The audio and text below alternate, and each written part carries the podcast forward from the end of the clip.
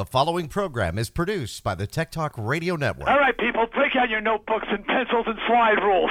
You're listening to Tech Talk Radio with true geeks. And by the way, I'm D. Snyder, and I'm a geek too. Welcome to another episode of Tech Talk Radio. I'm Andy Taylor. I'm Sean DeWeird. And I'm Justin Lemme. And good to see you guys. Man, a lot happened in this past week with uh, stuff that we talked about last week. Just a few things, yeah. All right. There's a lot that we talked about last week as like, this just happened. And yeah. Now it's stuff has I know, happened right? to what Tom happened. Brady is retiring. Holy crap.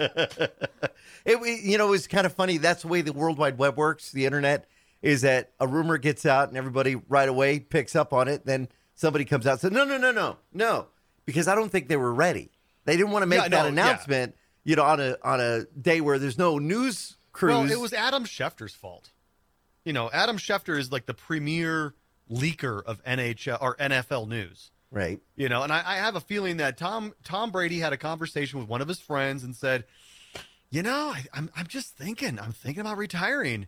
And Adam Schefter was like sitting in the background, but behind his friend at the, the diner and was like, wait, wait, what? And then he immediately tweeted it and boom, everything blew up. Yeah, that was uh, that was pretty big news. Uh, so now we know the teams that are going to be playing in the Super Bowl, and because we're not tying it with an ad, How we can call it the Super Bowl. Those Bengals. You think the Bengals? How about them? Yeah. How about them beating the Chiefs? Okay, I know this is not a sports show, but holy cow. Yeah. That was an amazing game. Yeah. But yes, I think it. And it, here's funny. I heard this on Facebook today. This is true.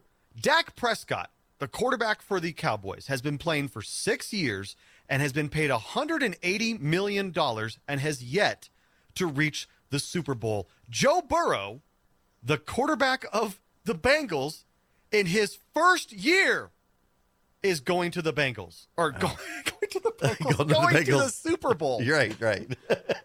Come on. That's that's amazing. So you're predicting the Bengals, Sean? Absolutely. An interesting fact I learned today, we were talking about it at work. This is the first time a Super Bowl team has played in their own stadium. No, it is not. It's Last not? year.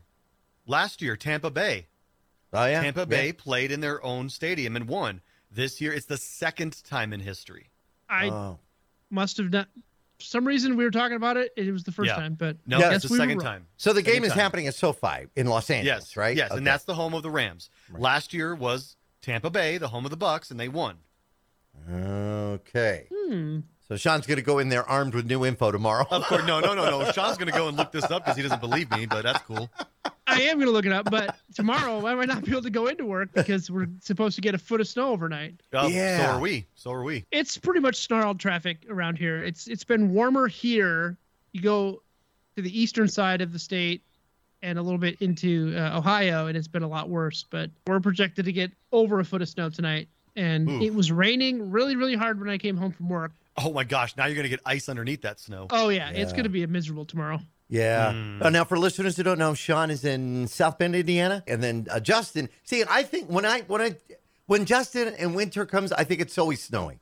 I think it's like, sure. you know, it's like it's perpetual actually, that's, snow. That's, that is, that's a very much uh, misnomer. I mean, like, I would think that where Sean is at obviously gets more snow. Denver does not get a lot of snow because it's considered the high desert. You know, we're a mile high. That's why they call it the Mile High City. Right. Uh, our snowy season doesn't really start until mid-January, and then it ramps up in February and March. March is the snowiest month in Colorado. And then right after March, boom, everything melts and it's spring. And it's beautiful there. And it's beautiful. Yeah. Like last March. Last March, we got hit with a massive blizzard. I, it was so funny because when it started, I posted on Facebook like, hey, everybody's talking about we're supposed to get two feet of snow, and this is it? Like, and I took a picture of it outside, and it was like one inch of snow, right? And it was at nighttime. I wake up the next morning. It was literally two feet of snow, and I posted on Facebook. I was like, well, I was wrong. Now, one of the things I like that we didn't really get last year. I mean, there were some, there were some, but honestly, uh, the ads, the Super Bowl ads, you know, they'll, they'll get the ads that run during the big game, yeah. right? And it looks like Nissan has put together one that's going to be good with Dave Bautista, and it's an action type of one, you know, promoting their products. And there's some other ones now with Guy Fieri is going to be one. It's kind of cool to see that's coming well, back. Budweiser is coming back, right, with their commercials, which is they always make good commercials. But Coca-Cola is still not going to do Super Bowl commercials, which is interesting. It's the second year in a row. Wow. Well, so they're very expensive, the ads. And I think a lot of people are going to be tuned in for the game this year. Yeah, a lot of people are going to uh, be oh, watching it. Seth Rogen oh. and Paul Rudd are doing a commercial, and it's for Lay's. And then also you've got Steve Buscemi and Peyton Manning doing a commercial together. Right. There's going to be a lot of really good commercials this year. Well, a lot of people, you know, the question comes in, and you're going to start to see a lot of people now, a lot of vendors, a lot of manufacturers starting to promote, you know, hey, we got these big T Vs for the big game.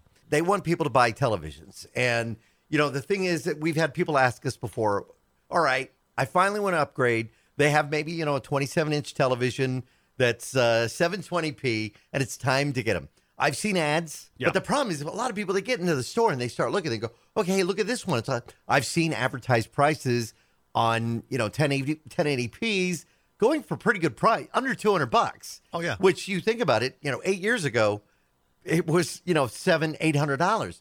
So the question is, what do people need to look for? And I figured you guys, if somebody is going to go out and they're going to buy a television, what is overkill?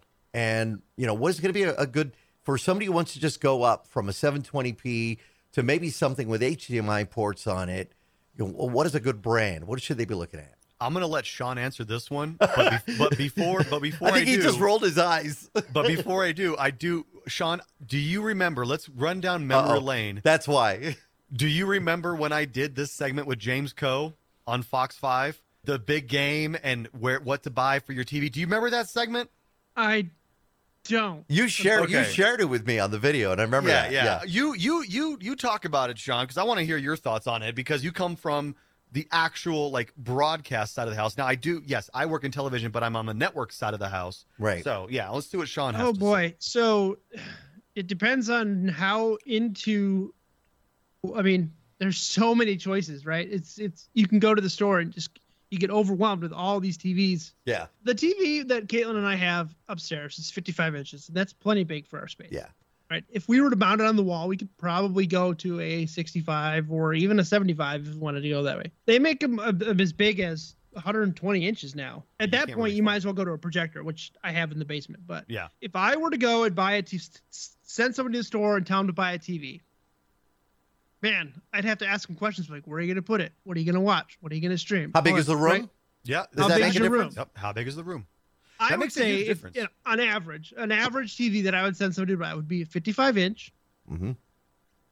Uh, you can't get away from buy, not buying a smart T V, right? So your your your big your big smart T V uh, vendors are Samsung, L G, Sony's Vizio. Vizio. What about Roku? And uh, Roku a... T Vs are okay. Mm. You know, we have they they partnered with T C L uh, to do their Roku T Vs. Ah, oh, okay. okay. Um, which is what we have. We have the T C L Roku T V four K. Um. And I would say uh, the prices of the four K Ultra H D T Vs are coming down in price. Oh yeah, you might spend you might spend a little bit more now and not have a whole lot of access to content, but you can enable four K H D R content through Netflix and I believe Disney Plus. If you and subscribe I believe, to that tier, if, yeah, if you subscribe to that tier, right? Uh, our T V does ten eighty p H D R. And I will tell you, the H D R content looks better than the non-H D R content. Yeah. Um, but I would make the jump to four K, the four K T Vs, the Ultra H Ds, um, because yeah. anything that's four K is going to be downsampled. If you're so, if you're watching it on a ten eighty p T V, it's going to be downsampled. It's going to look really good, anyways. But yeah, most stuff is going to get upsampled if you're watching it on a higher. Bigger T V anyways. If you're watching a ten eighty p source on a four K T V, it's going to get up sampled to four K, not down sampled. It's going to get up sampled. Correct. I'm saying, but if, if you're watching four K content now on a ten eighty p T V, it's oh, getting down sampled. Yeah, yeah, yeah. Well, but if you're yeah, watching sure. seven twenty p or, you know, your local stations in H D, they're getting up sampled to meet yeah. the resolution of your well, T V.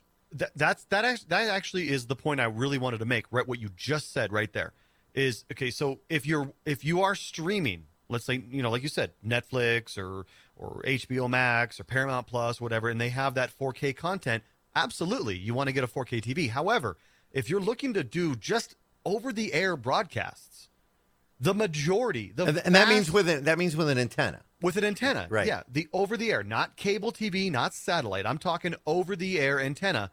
The majority of the T V stations out there are still broadcasting in seven twenty p with most of them, or uh, they're they're starting to get equal with seven twenty and ten eighty.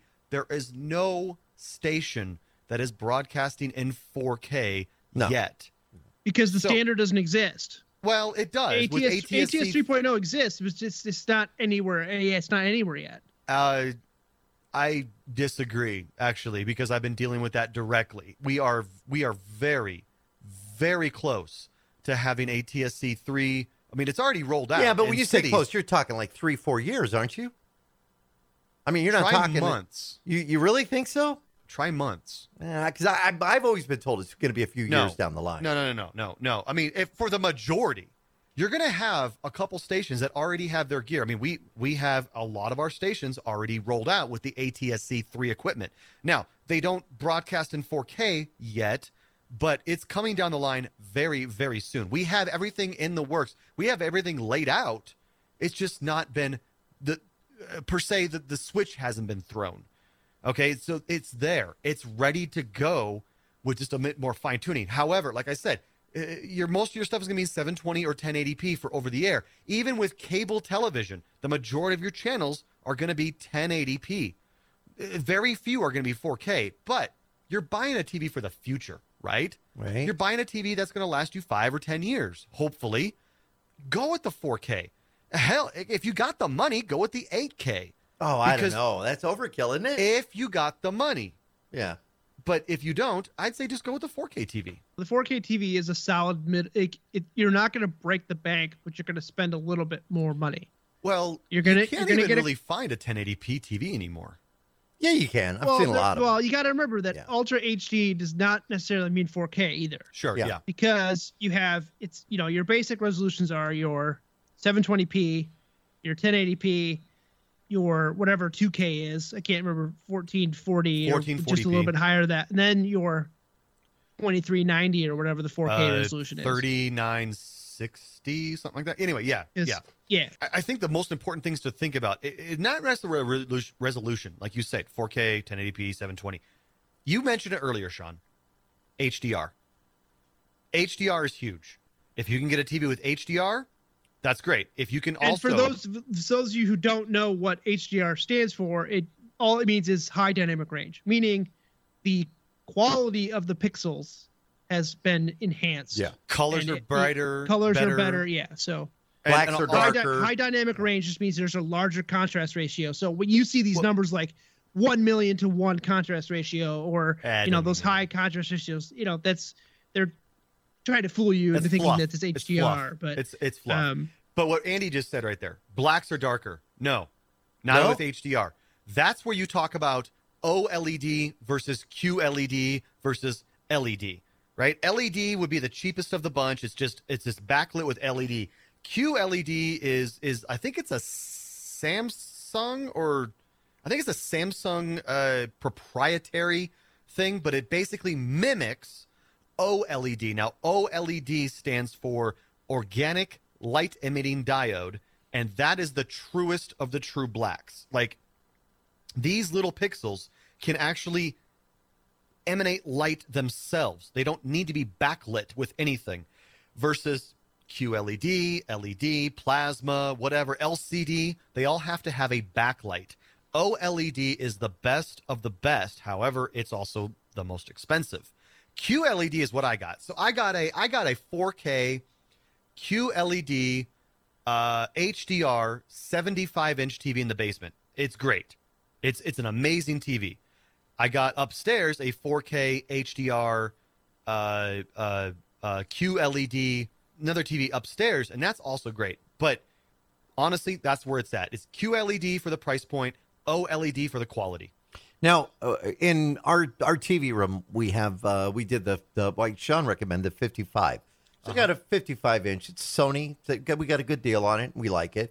Um, but I do notice that if we were sitting any closer, it would I think not be a great experience. So it, remember to have that right. depth from right. the bigger screen, the screen, the the longer, uh, the little further away you need to be. Exactly. Yeah, you don't want to have a seventy-five inch T V in in a room where you're going to be sitting six feet away from it. Mm-hmm. Like that's going to be overkill. Like, and you're going to hurt your eyes. Yeah. So so for me, like, eye fatigue. Yeah, yeah, you're going to eye fatigue. I've got the seventy-five inch, but I'm sitting twelve feet away. Right. So, yeah, that's better. So, yes, room size does absolutely play a part. So let's talk about the next fixing point for T Vs, refresh rate. Most standard T Vs come at sixty hertz refresh. Well, that's what broadcast is. Broadcast yes, that's is what broadcast sixty is. Hertz. fifty-nine point nine four to be more exactly. exact. But then you jump up to one twenty, which is double the refresh rate. So what the refresh rate rate means is it's sampling, you're seeing it one hundred twenty cycles per second, one hundred twenty times instead of sixty. So if something moves very quickly across the screen, you're only like going to see it game. sampled sixty times. If you sample it one hundred twenty times, you're going to see a much smoother motion because you're sampling it double the amount of time. Out there right now, there are most T Vs are either sixty or one twenty. You might find some that are one forty-four and even some that are two forty if, if you're getting really up into the high price point. Are there are companies that are trying to surpass three sixty hertz. Matter of fact, there's a company called B O E, B O E, I think it's B O E, mm. that is uh, yep. actually coming out with a five hundred uh, monitor, and they're I, even I, having an issue with that. Yeah, so I just I just saw that, so that's what I was getting at with the refresh rate. So there's a company you said, B O E, made in China.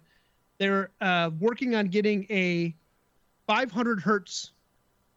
They have a five hundred hertz prototype out right now. Today, and this article states that uh, screens right now currently only go as high as three sixty hertz. Yeah. So if you, that you could probably find something to that price range, but it's probably a prototype or a one-off. It's not mainstream. So now I have seen the two forties in the wild. Those are available that people can go in, you know, to a retailer and and buy a television. Uh, the thing is that that does add quite a bit to the price point because the picture for action, for sports, you know, is going to be pretty amazing as far as what it's going to be able to capture. Absolutely. In two thousand eleven, Samsung used an oxide L C D to make a four K gaming monitor that ran two forty hertz. Thinking of the listener right now that is saying, you know, honey, we've got a little extra money. It's going to be coming in with our tax return. Let's, let's go ahead and buy a television. What, All right, that, I'll that's break it down then. So yeah.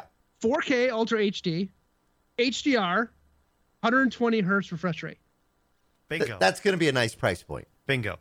And then then you can decide if you want to pay more for the Q L E D or pay a little less for the O L E D, right? That's your price point, right? Q L E D is going to be more expensive, but you're still going to get four K Ultra H D H D R at one hundred twenty, but you're going to get a little more truer colors, a little bit better black colors um, than the O L E D. So that's also your kind of your price point. You're looking at spending about eight hundred dollars to one thousand dollars probably for a T V in that price range. If I can if I can also just offer one other piece of advice. Yeah, go ahead. If you're looking for a T V, remember, this is going to be something that is going to be with you for years. Hopefully. And you are going, hopefully years. I'm talking five to ten years. And you are going to be watching this T V most likely every day for two to six to eight hours. Right.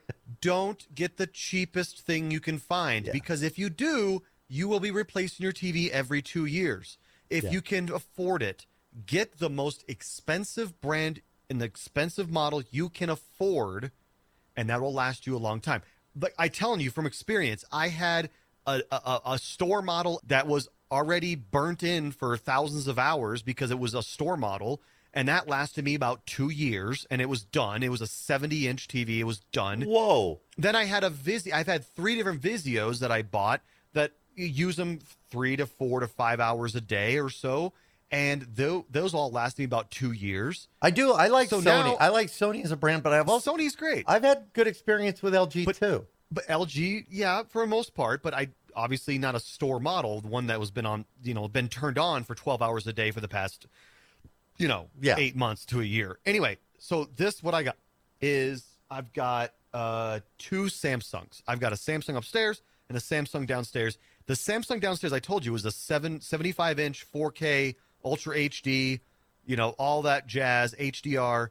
That cost me two thousand nine hundred dollars. The one upstairs is a sixty-five inch four K H D R Ultra H D. That one cost me a little over one thousand dollars. All right, so I got to say this. You know, you're talking about a T V being with you for years.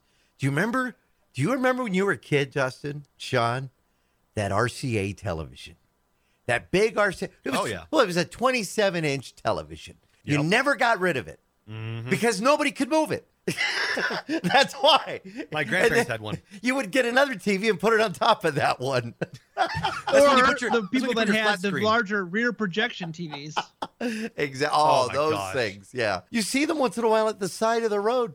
People just remember, say, I'm done with this, and they push it out the back of a truck. Remember remember old Bert Lee there? Uh, uh, oh, Andy? Yeah. Good old broadcaster Bert Lee. Yeah, he had like a he had like a fifty-five inch uh, you know, square rear projection. You know, R G B television in his upstairs of his of his townhome that he had. Yep. And he wanted to get rid of it. And I was like, well, you're going to have to push this thing out a window because there's no way this is going. I'm not taking. You don't pay me enough to move this thing down the stairs by myself. No, sir. Oh, no. And you will find the T Vs now that you're going to buy, even the ones, you know, that that Sean and, and Justin were talking about really are, are really light, really lightweight. They're great for hanging. You can find. Oh, yeah. Kits for doing it. All right, before we, we go to break, we gotta gotta talk about this this Wordle thing. So last week in the uh-huh. show, we talked about Wordle and just how it came out of nowhere, became this huge sensation. And who would have thunk in this past week, Josh Wardle got Wordle got a um yep. got an offer yep. to sell it. Yep. Wait, no, his he, name is Josh Wardle. And he sold Wordle. He sold yeah, it to Wardle, the New York Wardle. Wardle is his name. Yeah. Wordle is the game. And we've we've invited him on the show, but he did not respond to our request. Uh, either way, and I don't I don't think he's responding to anybody's request right now. He has uh, banked himself seven figures in a deal with the New York Times. Now the big question yep. is, are they going to pull the life out of it? Because honestly, let's face it, right? It's been free, no ads. It's been fun. Now it's going to be on the New York Times website. Yeah. Uh, I think it's, yeah, when the New York Times said it's going to remain free for now. Mm-hmm. That could also mean next week. With it's a subscription. Yeah. Free for now with yeah, a subscription. Yeah, but you got to remember, like, the New York Times is known for their puzzles and word games and things like that. True. So, of course, True. They're not going to want that kind of competition because they know they can get more eyeballs with a global, much larger audience. So Yeah. Yeah. But are they going to require you to have a subscription to be able to play it? Because I don't know. Can you play the New York Times daily crossword puzzle for free? Or do you have to have a, subscri- a, a subscription? Or do you have to watch a thousand ads? It's not one of my I mean, go-to sources. You had to sources. Pay for the newspaper before to do it. Can't yeah. you do it on the web? Because that's how Wordle is. I bet you you can't. I bet you that's why I said they can make it for free. Probably the portal that'll point to the New York Times website. That's what I'm thinking. Subscribe to the New York Times to do the crossword. Yep, there we go. So play it while Get you unlimited can. Unlimited access to the crossword and more. Play it while you can. Have some fun. Yep, you need a subscription to access this puzzle. Yeah. Well, well guys, I can call it right now. It was fun, but Wordle is dead. Somebody else have to come up with a good one. All right, we're going to take a break. Coming up a little later on in the show, Steve Greenberg, the Innovation Insider. Uh, the guy who put the book out about gadgets, uh, you see him all the time with the Today Show going on there and showing off, you know, the cool technology, the cool gadgets. And he does other T V newscasts and talk shows around the country showing some of this cool stuff. He's a friend of the show. I've done segments with him out of C E S. So, again, he'll be on the show. Also, Steambox is a brand new product, brand new invention. You want to take your lunch to work in style? You definitely want to be in for this. And then we've got a great website of the week all coming up. I'm Andy Taylor. I'm Sean DeWeird. And I'm Justin Lemme. Find us on the web, tech talk radio dot com. We'll be right back. And now, back to Tech Talk Radio. You know, this year's C E S, there were so many cool products that were shown.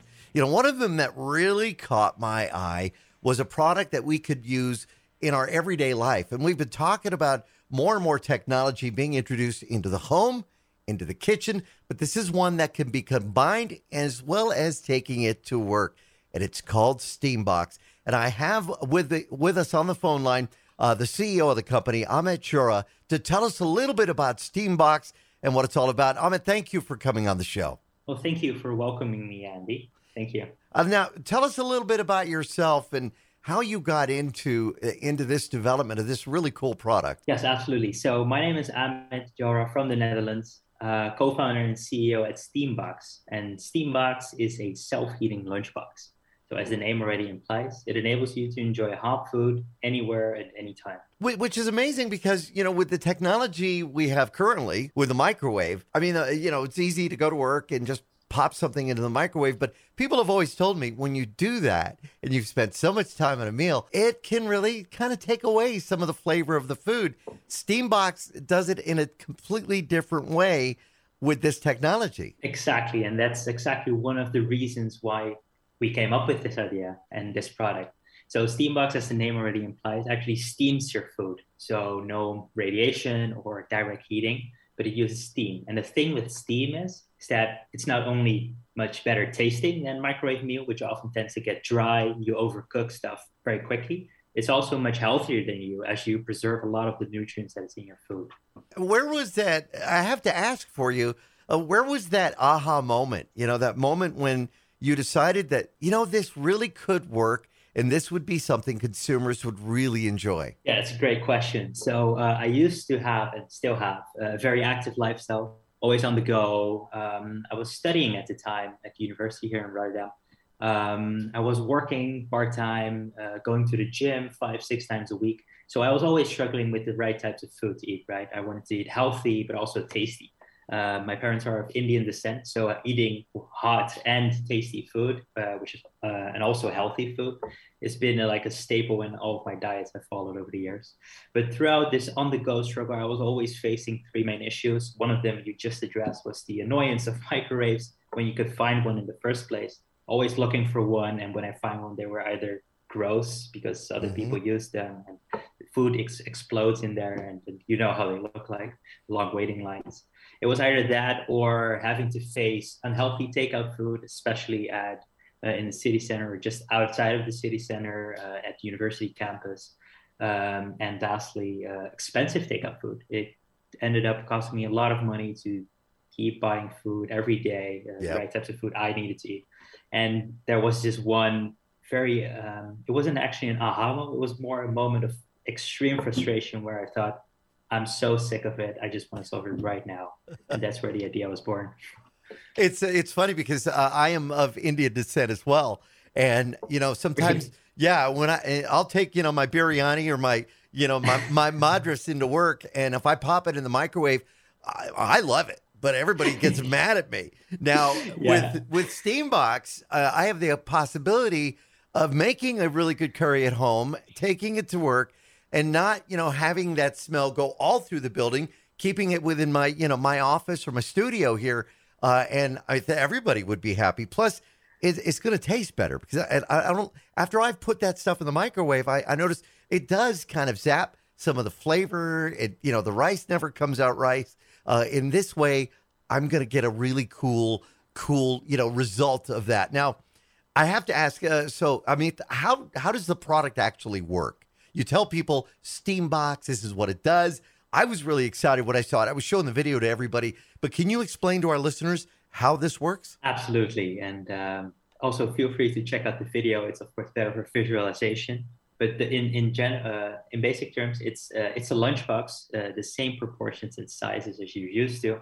Um, the only difference is that it has two parts. So there's this outer box, so to say, and you have this inner container. And this inner container is something made of stainless steel, uh, which you can take out. Mm-hmm. So the cool th- one of the coolest features, uh, according to me, is that you can take it out, throw it in a dishwasher, Uh, and then insert a new one. Or if you have a long day ahead of you, you can actually bring multiple meals and just eat them up one by one throughout the day. So the idea is that you put your food in, in the food container, you close the product, and then you take it with you. In the product, you also have like a small water container. Uh, because it steams your food, you have to add a little bit of water. So it's like a less than a cup size. Um, when you're at your destination, on the go, traveling, hiking, wherever you are, and you're starting to get hungry, you simply take off the lid, pour in the water underneath the container uh, for a designated look, uh, spot where you put the water on, on a heating element, and then you close the lid and you turn it on. So you can turn it on through two ways. You can do it through the awesome interface that we have, like a touch interface we have on the on the device itself, or use the app that we also have. There you can actually set the time you want on the minute. So on the device that will be in frequencies of five minutes, so five, ten, fifteen, twenty, or twenty-five. And in the app, you can set the exact time. Now, when you initiate the heating process, it starts heating up the water, starts boiling and creates a steaming effect. And the steaming actually heats up the meal, plus the food container itself gets very hot. So within twelve to fifteen minutes max, depending on the type of meal you have and the portion size, you have like a very, very hot and nutritious meal anywhere, anytime. Wow, that's amazing. Now, I'm sure a lot of testing had to go into this from the initial, you know, the concept where you say, okay, how can we make this work? You may have tried some different things. What were some of the comments that you got from some of those product testing, uh, product testers, or, or even yourself that said, okay, this is really why this product is going to be so popular in the marketplace? Yeah, absolutely. It's a great question. And yes, we have done a lot of testing ourselves uh, and with other people, lots of different types of people and food. Um, so the nice thing is it's very diverse in terms of the you know, types of food you can put in. Everything you would basically put in a steam oven or reheat in your pan, you could actually insert in Steambox. So we have a vision, and we see that vision in basically everybody that talks about it. We recognize that vision again. And that vision is called freedom of food, the ability to enjoy any type of food, anywhere, anytime. That's the number one thing we always get back. It gives people freedom. They can take charge over their diet. They can take charge of their day in terms of their agenda, their timing, and they're in full control of what they eat, when, where. So that's the number one thing we always get back. You know what I love about this too? I mean, this is really, when you think about it, it gives the people, like you said, you know, choices for those that want to eat healthier, that you're not buying something that's, that's loaded with tons of, you know, uh, I don't want to say chemicals, but, but honestly, let's face it. You know, when you buy a, a T V dinner and you pop it in the microwave, with this, you can meal prep at home. And a lot of people are doing that now and actually plan a really healthy, delicious meal. Absolutely. And I'm glad that you t- touched upon that. So also think about people that are vegan, for instance, who often have like very limited choices of food. They can eat only specific types of uh, non-animal uh, based types of food. But also something we discovered actually only after we launched our product and after we got feedback is uh, a market for parents, or I should say for kids. A lot of parents um, are worried about their kids eating good stuff at food or, or at school. Yeah. Um, they're afraid like, hey, I want my kid to eat healthy and I want uh, him or her to eat good types of food. So actually about a fifth of all our orders so far are actually from parents, something we never thought about in the first place. We were purely selfishly thinking about ourselves, like, hey, I would love this, but never thinking about other markets until we got this as feedback. You know, this is a great way to build the product as well. You know, if a kid is taking this to school or even a grown up, maybe taking it to college classes, people can Absolutely. Look over and go, what is that? And then when they realize just how cool it is and how different it is, it's something that they, they may want to try themselves and be able to pass the, the word along. I am certain that crowdfunding, uh, and I do believe you did do some crowdfunding on this to kind of get it to, you know, to, to market and get it to, to be completed. Um, how, how much did that play a part in the development of Steambox? Yeah, the crowdfunding is really the way we got started, and where we, after crowdfunding, we really had this final confirmation, like, yes, people love what we did and what we created. So we launched on Kickstarter, uh, one of the biggest crowdfunding platforms out there. Yeah. Um, and uh, we did a, uh, a campaign on Indiegogo, ended up raising our uh, required funding within the first twenty-four hours. So within twenty-four hours, we had raised the amount that we were looking for. oh, and wow. we ended up, yeah, and we ended up raising over two hundred thousand dollars through our crowdfunding campaign. So significant amount of people that are interested all over the world. We have people that order from us, uh, Steam boxes from us, from over fifty-four different countries all across the globe. Oh yeah, it's it's amazing. Now, one of the things that I think would be fun with this is the ability to really come up with some recipes. You you get an idea, you go, oh, I want to I want to have this today. I want to have chili verde, or I want to make, you know, uh, vindaloo. I want to take that. Is there going to be like um, maybe some recipe ideas, or are people already starting to share those like in social media? Very happy you touched upon that as well. So in our app, the main function is to control Steambox, of course, but we also have a recipe section. So we will be providing an X amount of recipes from the go, just some creative stuff. We're going to do some stuff ourselves. We're working with chefs. The cool thing about crowdfunding is that you have like a group of people not only investing in your product, but also being vested in your product and your company, willing to help you provide feedback. Together with these people, we're going to build the recipe platform on our app. And the nice thing is we're gonna uh, integrate all that feedback and constantly update the recipe section on our app and just keep on adding the best recipes that are uh, best for Steambox. I could see people taking this on social media and yeah. sharing some of the videos of that they've created themselves. Now, I've got to say that the video that you created uh, that really shows the product is so well done. I, I've you. seen product videos where it's somebody holding up the product and saying this is what it does, but you really give a great, a really great view of what this product is capable of. Um, now, where can our listeners actually see the product and how it actually works? Yeah, so the best place for that will be our website, which is w w w dot steam dash box dot com, which is our website. Uh, all the information is listed there. You can place an order uh, and everything uh, if you want to reach out to us as well. Now, has there been the discussion of this being a product that we would find in retail? Are you finding really the best place for it is to be direct by going to the website and ordering it? And, and is that how listeners could purchase it? Yes, for now, that's that's the only way. Um, even though I can tease you a little bit saying that we are talking to quite some big retailers um, uh, in the U S as well, uh, where we are interested in placing our products because we do want to give people the opportunity to still touch, feel it, uh, hold it in their hands before they can uh, make a purchase order. Um, but that will be in the near future. But for now, it's only our website, yes. Now, uh, you were at C E S this year. You had a lot of people coming around, taking a look, checking it out. Uh, and a lot of these people are in the tech world that have different products. Were a lot of them looking at the product thinking, hey, I want this for the office? Yes, yes. It's so funny always. This was our second time actually at C E S, and I always love to go there. Um, you get these types of reactions from all places. You wouldn't expect them. So people that are there for their own company, just walking by your stand on their way to their own stand and just stopping by and saying, I love this. I, I'm here to sell my own products, but I want yours. Can exactly. I buy one? And then they just order one right on the spot. So I, I always love that. That is so cool. Now, once again, if you don't mind, give us that website address.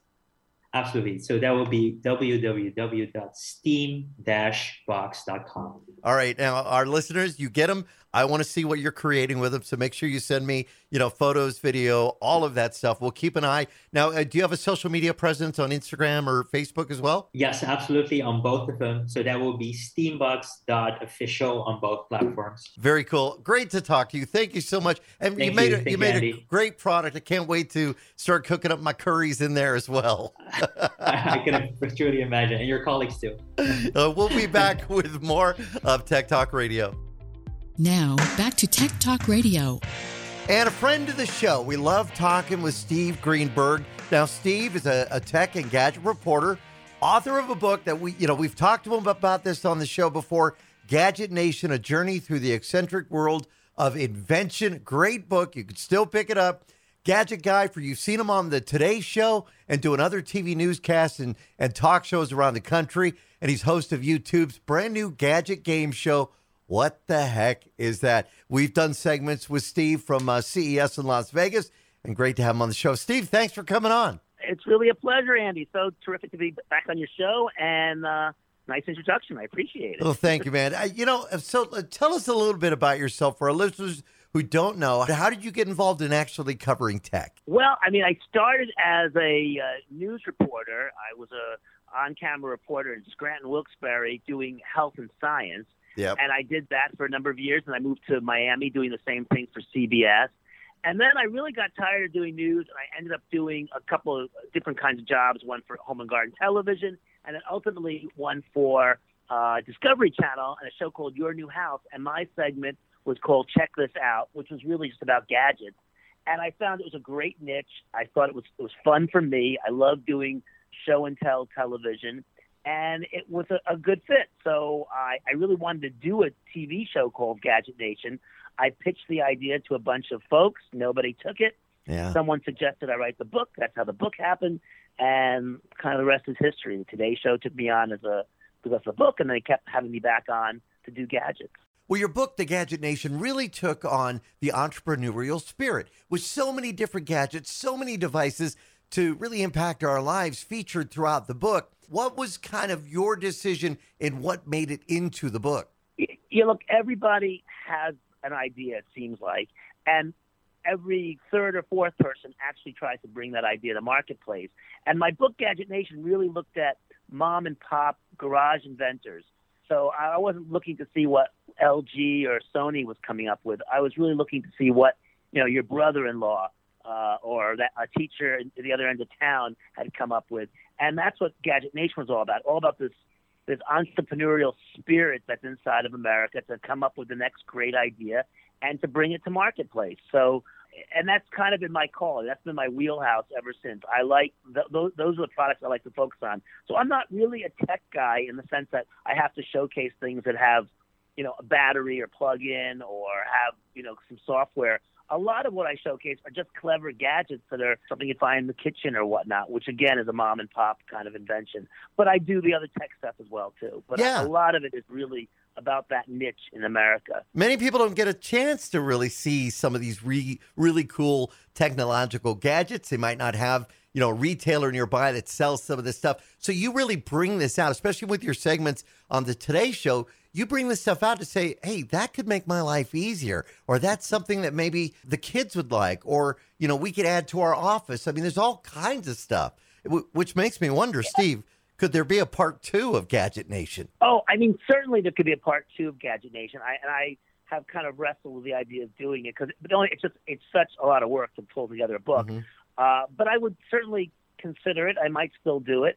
Um, and actually, during the pandemic, it was like, oh, this I was during lockdown. Maybe this is the time to write the book. And that's sort of when I decided to do the game show. So the game show sort of, you know, beat that out. And I spent so much time doing emails and whatnot at my computer. To be able to do something where I'm talking to people is way more fun. So the game show, which, again, is just another platform to show new products. It's another place to show mom and pop and garage inventor products. Uh, and, and just a different venue for it. So that's that was the idea behind the game show. And if the, if enough people subscribe to it and it continues and I get a sponsor and whatnot, then it will be another real platform to showcase new products. I, you know, I love the idea. Now, the show itself is called What the Heck Is That? And it's kind of a, you would say it's a combination of what, Shark Tank and, and What's My Line? Yeah, it is like that because it's, it's a panel show, which is very retro. I have I have different panelists every week, and we... Uh, I'm the host, and we have the four panelists. We're asking yes or no questions, like twenty questions, to try to figure out what that gadget is. They obviously can see it. They, uh, I give them a hint of some kind, and they have to come up with what it does. And then you at home can be playing along because you're you're trying to guess it with them, and you'll see if you're right or not right. Each segment's about maybe twelve minutes long. After twelve minutes, you find out if, if you're right or the or one of the panelists gets it. And again, not only is it fun for us to do, and hopefully we're We're joking around enough that it's enjoyable to watch, yes. But also you ultimately do find out what the gadget is, and you learn about a product that's available for sale that people can actually purchase. So it's just a great platform for for showcasing new products. It's that that concept. Uh, Carlton Cuse came up with the show Lost. You know, I had had a saying that, you know, it's a what's in the box type show, which keeps right. you wanting to watch. It keeps you wanting to see, you know, what what is this mystery and how is this mystery changing my life? And that's exactly what you get with What the Heck Is That? Because everybody wants to know, what is this thing? What the heck is that? And, and what's fun is if you know what it is, you want to see if the panel gets it. Yeah. If you don't know what it is, you want to find out what it is. Or if you have a guess, you want to see if you're right. So there's a, there's enough motivation to stick through from the beginning to the end. I try to find interesting mystery gadgets. For me, it's a blast to do. It's something I want to do, so I'm doing a lot of it for me. And I'm hoping if the show gets some traction and we get a, a significant number of subscribers and viewers that, yeah. that watch the show, that we can take it and, and keep growing it. That, that's that's the plan. When I first heard about it uh, through on your Instagram post I, is where I saw it. And I thought, this is an awesome idea because, again, it's it's got all the elements of not only showing, because, you know, I do the same thing. I go on television and I show gadgets, and it's always kind of right. fun. But it, it it gives people a chance to really go, what is that? That is different. What is the the, the really kind of coolest gadget that you've kind of shown on the What the Heck Is That show? Oh, my gosh. That's like, tick, you know, it's like picking your favorite child. um Oh, my God.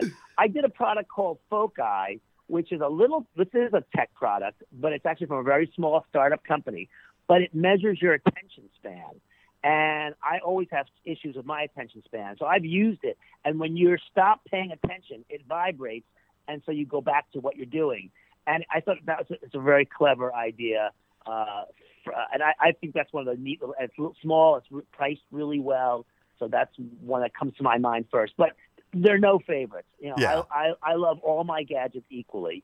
So uh, I want to make that very clear. But, but you know, over the years, I've gone to all these trade shows, as you have, Andy. You know, you've been to the yeah. Epcoms and the Showstoppers and whatnot, and you're looking over a crowd of people, looking at a, a you know, a Costco table, saying what, and they and they're showing something, and you're asking yourself, what the heck am I looking at? What is that? And you know, you're trying to half listen to what they're saying and figure it out. So this is kind of taking that experience uh, and putting it into a game show. Our listeners can see this at Gadget Game Show.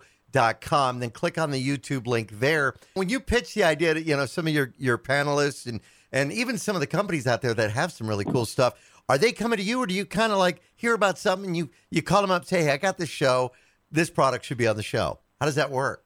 It's a, it's a little bit of both. If I see something that's really kind of a great mystery gadget that's kind of fun, I'll reach out to them. But more times than not, I mean, I, you know, just like I'm sure you have the same thing, Andy, I have so many emails every day of so yeah, yeah. many pitches of products that, you know, I, I can, you know, almost close my eyes and touch my email and pick something out. The yeah. only thing is it has to be a product that when you look at it, you don't instantly know what it is. You know, some products are, you know, clearly what they are by looking at them.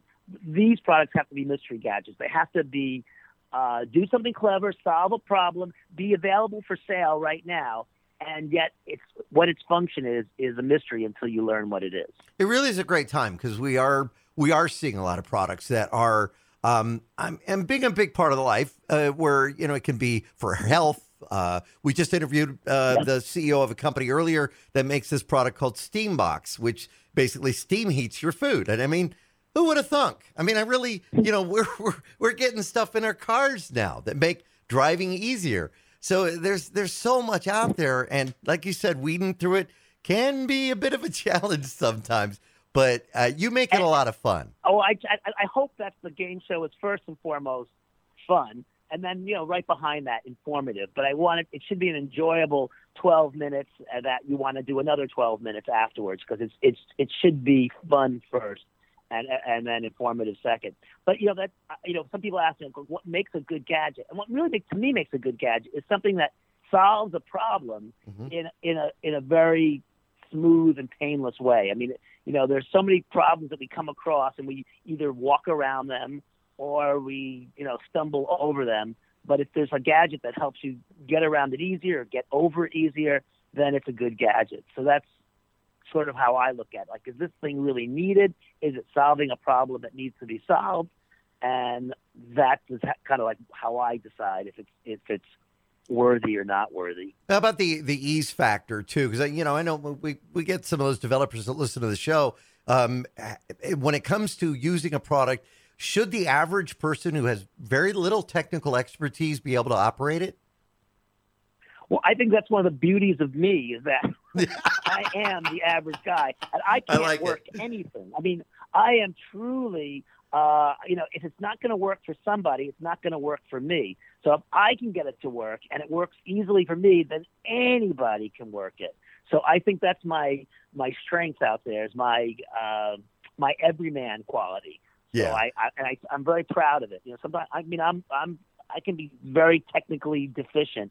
And uh, I'm proud of that, and I, I, I hang on to it. How often do you get to do the, the Today Show segment, and what is it like putting that together? Do you still do you still get nervous like when you're going on? No, I, I've never been. You know, I've been doing T V an awfully long time, and yeah. I, I mean, if things don't go well or something is crashing right before we go on, all of a sudden I get that ugh, that stab in the stomach yeah. that I hate. But generally, I'm not nervous about doing the Today Show. Now, the Today Show was in-person, live experience up until the, the pandemic, and now, and so since then, I have yet to go back to the studio because I was on last Friday, and again, it was a tape piece. Yeah. And so what they're having me do lately is I've been doing I've done a few segments via Zoom, but most of the time, I literally shoot the segment on my smartphone, my iPhone. Yep. And I, because I came from T V news, uh, I know how to put together a story. So I shoot all the pieces and the, the B-roll and, and the cutaways and whatnot. I put it all together. I, put, I label it accordingly, put it in Dropbox, They pick it up in Dropbox, they build it, and it goes on television. And it blows my mind that something shot on my phone is running on N B C. But that's exactly what's happened. I've done probably a dozen segments that way now, because for the past two years. I'm hoping my next segment on the Today Show will be in person in the studio. We've been doing uh, the, the Fox eleven segments we do out here in Tucson. We did two years where I was just doing the same thing, shooting it at home and uh, turning it around and sending it to them. Then we said, okay, let's do live one week and then recorded the other. So that was good. Then they invited me back, and it was like they got a brand new set. They got a new graphic behind me. I was like so excited. I went back for two segments, and then the Omicron happened, and it was like, okay, you're back at home. It's like, oh, you teased me.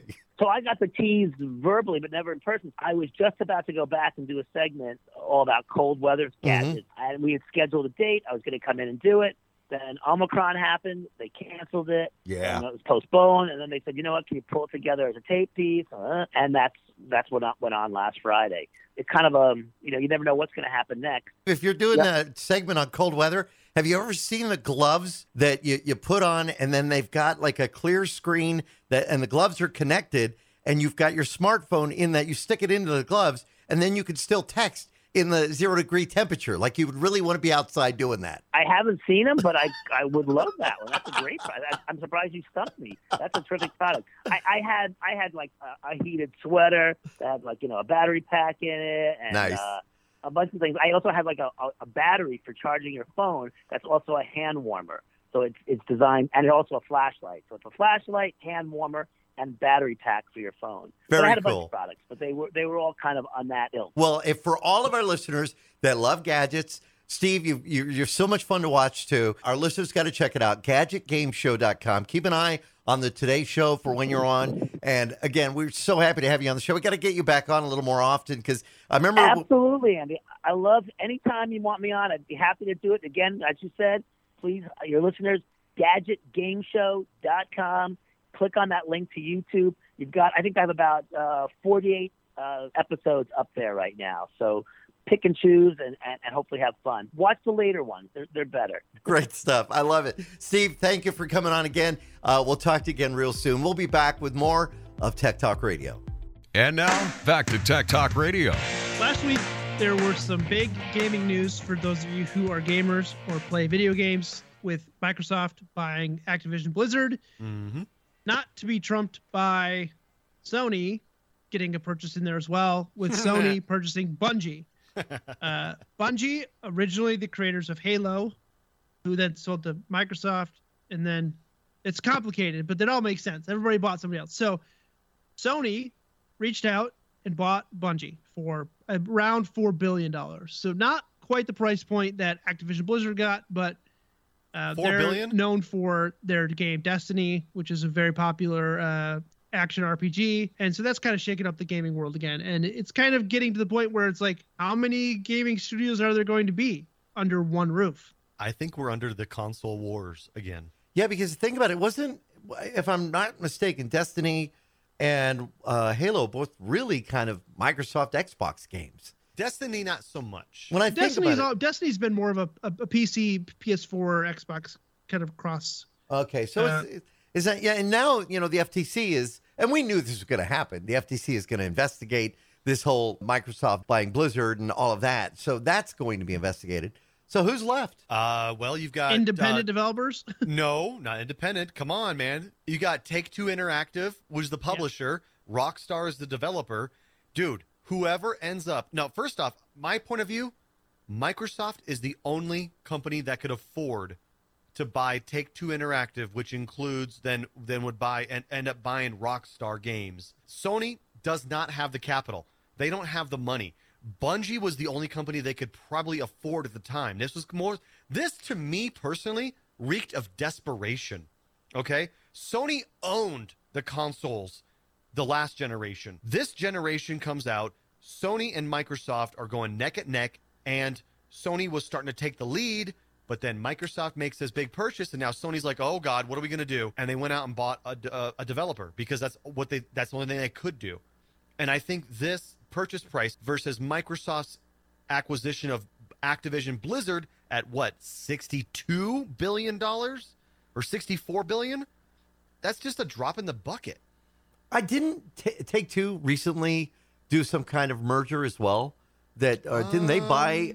I thought that they bought bought well, remember, into something. They bought Zynga. Zynga, yeah, that Zynga. was it. Yeah, yeah. So Zynga's a developer, and so is Rockstar. Rockstar makes Grand Theft Auto, but it'll that's be their, under the, the Take-Two Interactive kind of flagship. Sure. Yeah. yeah. So so you always hear about Take-Two, Rockstar. You know, Rockstar makes Grand Theft Auto. They make Red Dead Redemption. They make a bunch of other games. But I think that would be the next logical one. Whoever can end up buying Take-Two Interactive and or Rockstar Games is going to own the console wars. All right, we are not going to be able to fit in our website of the week uh, this week, so we're going to save it for next week. In the meantime, we're looking for your questions. If you've got a question for us, email us, tech guys at tech talk radio dot com. I'm Andy Taylor. I'm Sean DeWeird.